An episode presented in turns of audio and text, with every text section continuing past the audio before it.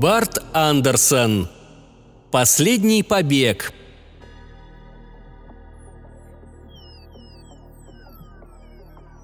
Вот что должно было произойти.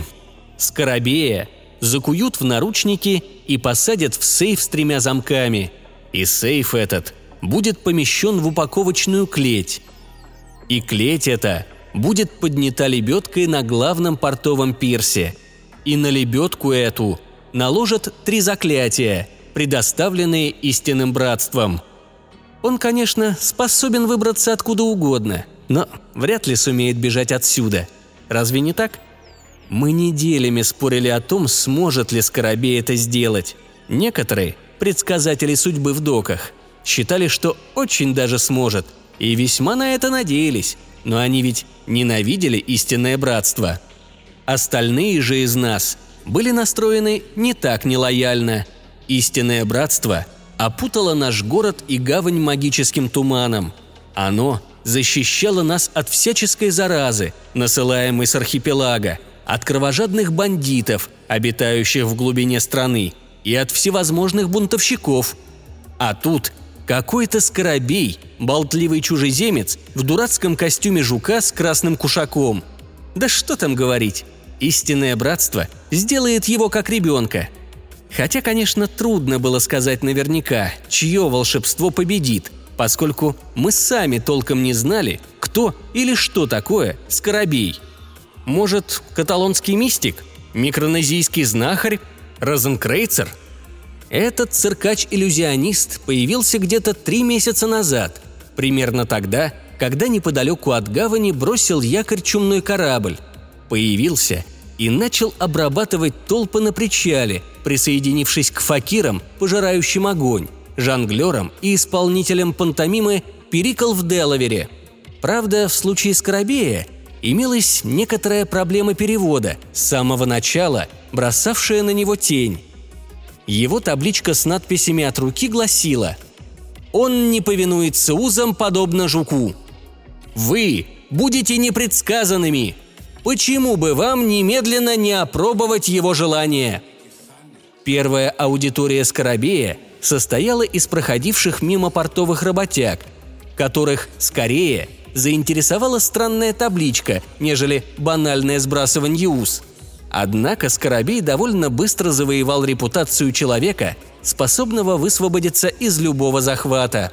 Встав в позу борца, он кричал проходившим мимо извозчикам – «Идите сюда и попробуйте меня удержать!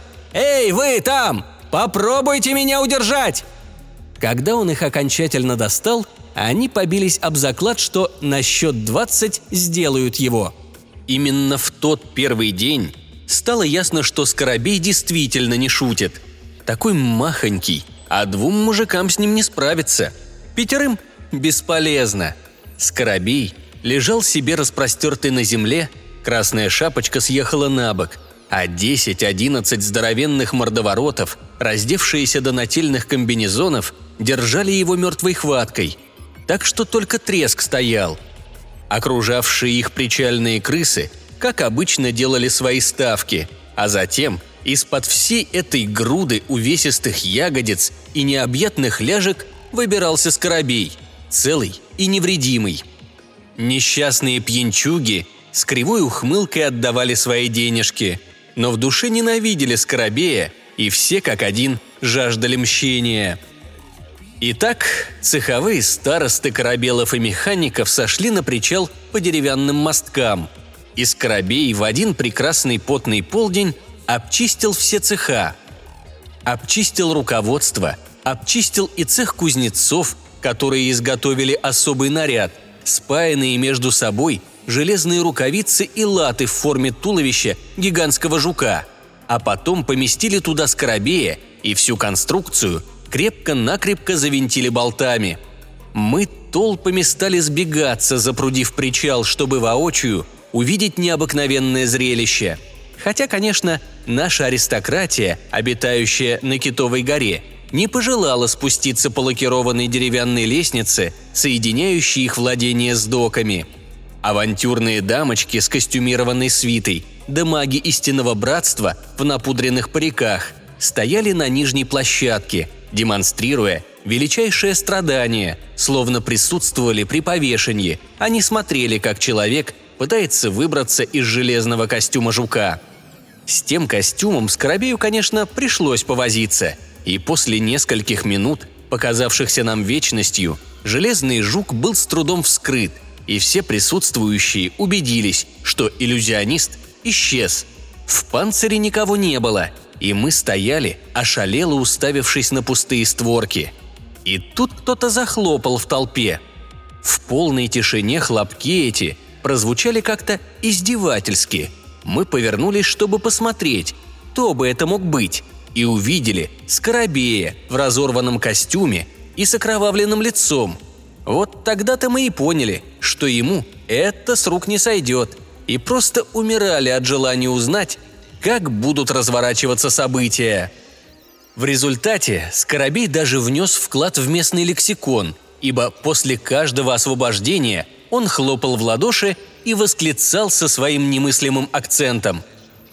«Нет-нет, я неисправим!»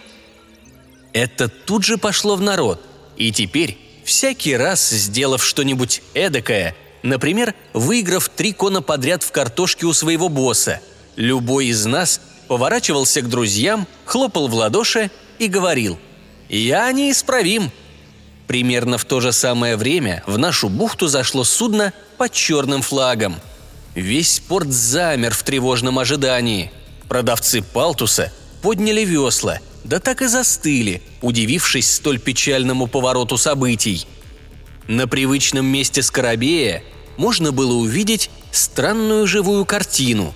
Молотки замерли в воздухе над наспех закрытой крышкой гроба. Гвозди зажаты в перекошенных ртах. Группа из семи человек уже практически успела поймать Скоробея в капкан, когда увидела черный флаг – да, не повезло так не повезло. И пока они стояли, отвернувшись, неведомая сила встряхнула гроб. Кто-то откинул крышку, и все увидели Скоробея в костюме жука с красной накидкой, который во все глаза смотрел на чумной корабль. Когда прибывает чумной корабль, то смотреть особо не на что. Различная зараза распространялась с новых островов в Атлантике, а еще из всяких удаленных уголков.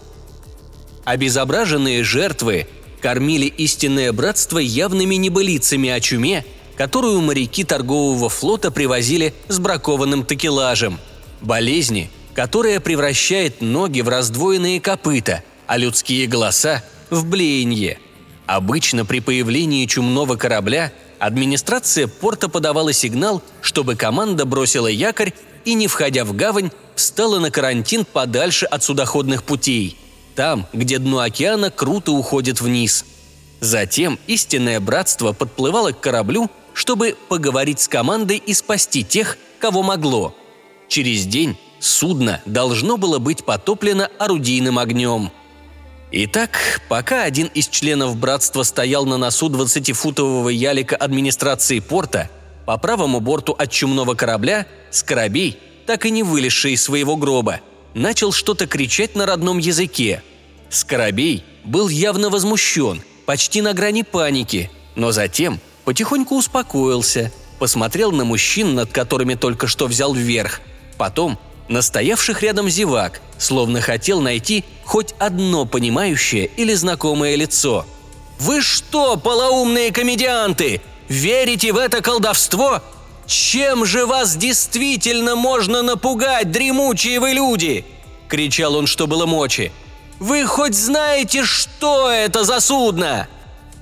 Когда и мы ему не ответили, он весь напрягся, что-то сердито пробормотал себе под нос, отшвырнул ногой гвозди от гроба и, размахивая полами красной накидки, побрел к таверне «Сирена». Никто из нас не мог понять, с чего это он так разозлился – те, кто стоял достаточно близко, говорили, будто он глаза не сводил с мирового судьи на носу Ялика. но никто не мог объяснить его реакцию или что значит выражение «полоумные комедианты». Тут портной, шивший спецовки, решил не упускать удобный момент. Хлопнул в ладоши и заорал «Вы неисправимы!» чем вызвал дружный смех облегчения. Но потом все пошло по-другому. Тон Скоробея изменился прямо на следующий день. Он продолжал вызывать купцов, представителей цехов и отдельных желающих схватить его. Но на табличке теперь было написано «Никакое полоумное колдовство не может его удержать». Мы каждый день ходили через порт на базар или в церковь и видели вдали чумной корабль с черным флагом, трепещущим на фоне стены вездесущего наколдованного тумана. Но ни одного выжившего на берег почему-то не доставили. Никаких спешащих на помощь санитарных лодок тоже не наблюдалось. Не было и военной галеры, чтобы потопить корабль пушечными ядрами. Нам страсть как хотелось знать, что же будет дальше. Через два дня после появления чумного судна табличка Скоробея снова изменилась. Слово «колдовство» было перечеркнуто, а сверху написано «Истинное братство». Мог ли Скоробей избежать действия магических заклинаний братства?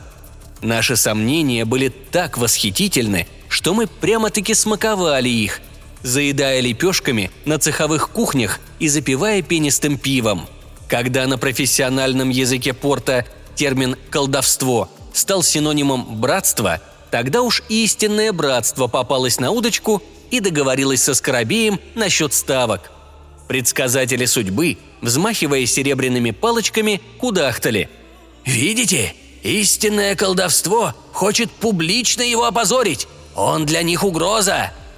Несколько чиновников встретились со Скоробеем на его обычном месте возле доков – и попытались обездвижить его с помощью наручников и ножных пут братства. Зимние ветры уже стали кусачими, но событие собрало целую толпу, которая наблюдала за тем, как чиновники, заковав иностранца, стояли столбом. Их напудренные парики слегка припорошило пылью, но не тронуло непогодой. Скоробея заковали, потом поместили в мешок из плотной парусины – и чиновники затянули свое «зря, зря, зря» и «держи меня крепче» и «вяжи узлы» и «ночь, ночь, ночь». Но Скоробей снял путы и заклинания со своего тела и пританцовывал перед зрителями, выпитив бочкообразную грудь. «Я неисправим!» – дружно подали мы свою реплику. Были еще состязания – и после каждой встречи Скоробея с чиновниками ставки удваивались, так что к тому времени, как было объявлено «большое шоу», когда Скоробеи должны были подвесить в сейфе над гаванью, истинное колдовство уже поставило против иллюзиониста целое состояние. Так кто же из наших двоих героев в конце концов одержит верх? Как ни грустно, но две недели кряду температура все понижалась, и злобные ветры с гор завывали над нами. Иностранные суда уплыли прочь, боясь попасть в ледяной плен, и состязание между Скоробеем и истинным колдовством было отложено. Это привело Скоробея в ярость, но вовсе не потому, что он жаждал выиграть пари. Он скорее казался чем-то напуганным, смущенным или сердитым – Хотя трудно было понять почему, поскольку он и так уже заработал кучу денег. «Они не смогут остановить эту заразу», — объяснял он нам в баре «Сирены». «Давайте стащим у них галеру, сами расстреляем из пушек чумной корабль и потопим его. Пошли! Кто со мной?» Кучка зубодеров соблазняла Скоробея сделать тур по архипелагу — Чумной корабль определенно уже не представляет угрозы, говорили они ему. Чума, что была на борту, определенно сожрала весь запас человеческих тел уже много недель назад. «Я хочу вытащить вас из теплых постелей, поскольку, послушайте, у истинного братства уже не осталось магии!» – кричал Скоробей. «Вы что, не видите тот черный флаг у вашей гавани? Тот корабль? Вот где истинное колдовство, подлинная угроза. но ваше истинное братство не в состоянии его остановить». «Скоробей, здесь еще никогда ничего плохого не случалось», – отвечали зубодеры. «А вот сможешь ли ты завтра освободиться во время большого шоу? Действительно вопрос». На что Скоробей лишь насмешливо расхохотался. «О да, я смогу освободиться», – заявил он, стукнув пустым стаканом о стол. «Но вне всякого сомнения, только я и смогу, единственный и неповторимый». Возможно, Скоробей еще что-то там говорил, но посетителей бара он уже успел утомить, а потому никто ничего больше не запомнил. «Надо же, Скоробей стал утомлять», — решили мы. «Ну, точь в точь, как предсказатели судьбы, с их нравоучительным негодованием в адрес истинного братства. Нет, нам он нравился гораздо больше, когда выскальзывал из стального туловища жука. В тот вечер накануне перенесенного состязания, когда воды в нашей гавани словно закипели от ледяного зимнего воздуха, мальчик понес обед Скоробею в его комнату в таверне «Сирена». Постучав несколько раз в дверь и не получив ответа, мальчик-слуга и дряхлый портье решились войти в комнату, и согласно более достоверным официальным источникам, Скоробея там не оказалось, причем в помещении царил странный беспорядок – Костюм жука был разорван в клочья, хотя остальная одежда аккуратно висела на трубе парового отопления. В комнате опасно пахло способным в любой момент загореться маслом из разбитой лампы. На уцелевшем оконном стекле красовалась кровавая завитушка, а на каменной полке поблескивали два нетронутых стакана с коньяком. Дряхлый портье сообщил администрации порта – что в тот же день, но чуть раньше, Скоробей принимал посетителя, высокого человека, одетого как знахарь с архипелага, в медвежий мех. Но больше ничего путного сообщить не смог, так как вовсе не обязан был знать местонахождение Скоробея. Администрация порта тут же перекрыла все дороги в районе причала – а истинное братство объявило, что накладывает на нас два заклятия, с тем, чтобы ни одна живая душа не могла ни приехать в город, ни уехать из него. На всех чиновников неожиданно была возложена миссия найти Скоробея ради его же блага. Зима наглухо заморозила наши двери, а булыжные мостовые стали такими скользкими, что только тягловые лошади стражников цокали по льду – было ли это волшебством? Была ли такая погода делом рук истинного братства? Или это была просто-напросто зима? Мы надеялись, что это все же не зима. На следующее утро мы проснулись и обнаружили, что гавань наша полностью замерзла. Льды взяли в плен и последнее оставшееся там судно – чумной корабль. Когда немного прояснилось, мы увидели безжалостное холодное небо и разбитое солнце. По заснеженным улицам не тарахтели повозки с товарами, а доки были укрыты плотным одеялом изо льда и морской соли. В ту ночь, когда пухлая луна залила гавань синим светом, небольшая группа портовых шкиперов выскользнула на пронзительный холод, чтобы распить вместе пару бутылок водки. Работа их в основном была летней – доставляли бочонки рома и свежей воды со складов на суда, пришвартованные в порту, а потому выпивать поздно, даже в такую холодную ночь, как эта, было для них делом привычным. Один из шкиперов бросил взгляд в сторону чумного корабля, стоявшего в безжалостном лунном свете, и увидел какие-то фигуры на льду рядом с судном. «Эй, посмотрите-ка туда!» Шкиперы с удивлением наблюдали за тем, как с высокого фальшборта чумного корабля спрыгивали какие-то люди, человек 20-30. «Что там задумали эти идиоты? Разве они не знают, что судно опасно?» «Я слыхал, что истинное братство давным-давно успело дезинфицировать судно», – отозвался кто-то. Фигуры, словно исполняя какой-то ритуальный танец, потихоньку собирались небольшими группами. Потом они двинулись через замерзшую гавань в сторону порта. Группа людей все приближалась, отбрасывая на бледно-голубой лед длинные чернильные тени, хорошо видные во время вспышек маяка. «Наверное, это священники. Возвращаются», после отпевания мертвых на чумном корабле», — сказал старший шкиперов.